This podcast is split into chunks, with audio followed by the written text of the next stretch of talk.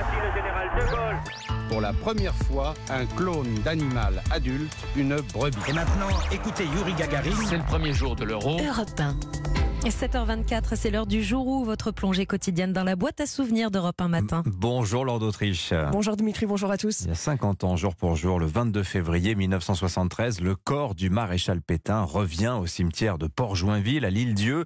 Philippe Pétain est pourtant mort depuis plus de 20 ans, mais quatre jours plus tôt, le 19 février, un commando de cinq hommes a volé son cercueil.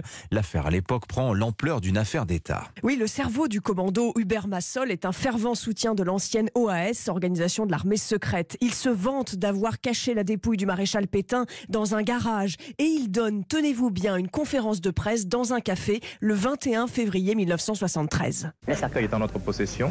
Nous le tiendrons dans ce lieu jusqu'à ce que le président de la République nous fasse euh, parvenir une lettre dans laquelle il s'engage personnellement à ce que le corps du maréchal Pétain soit entreposé dans une crypte des Invalides dans l'attente de la réhabilitation. Je suis personnellement un, admirateur du maréchal Pétain depuis que je suis tout petit. Et la police vient arrêter Hubert Massol dans ce café au moment de la conférence de presse. Le cercueil est récupéré et il revient sur l'île Dieu le lendemain, 22 février.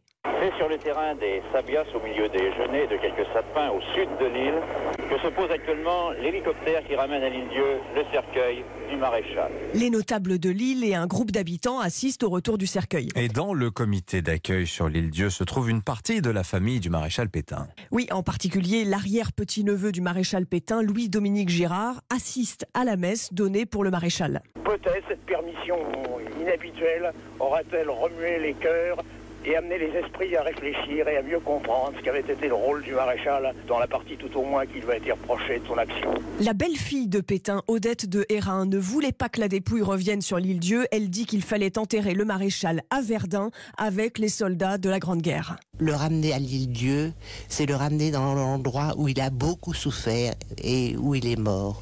Il est mort prisonnier. C'est en somme la suite de sa prison.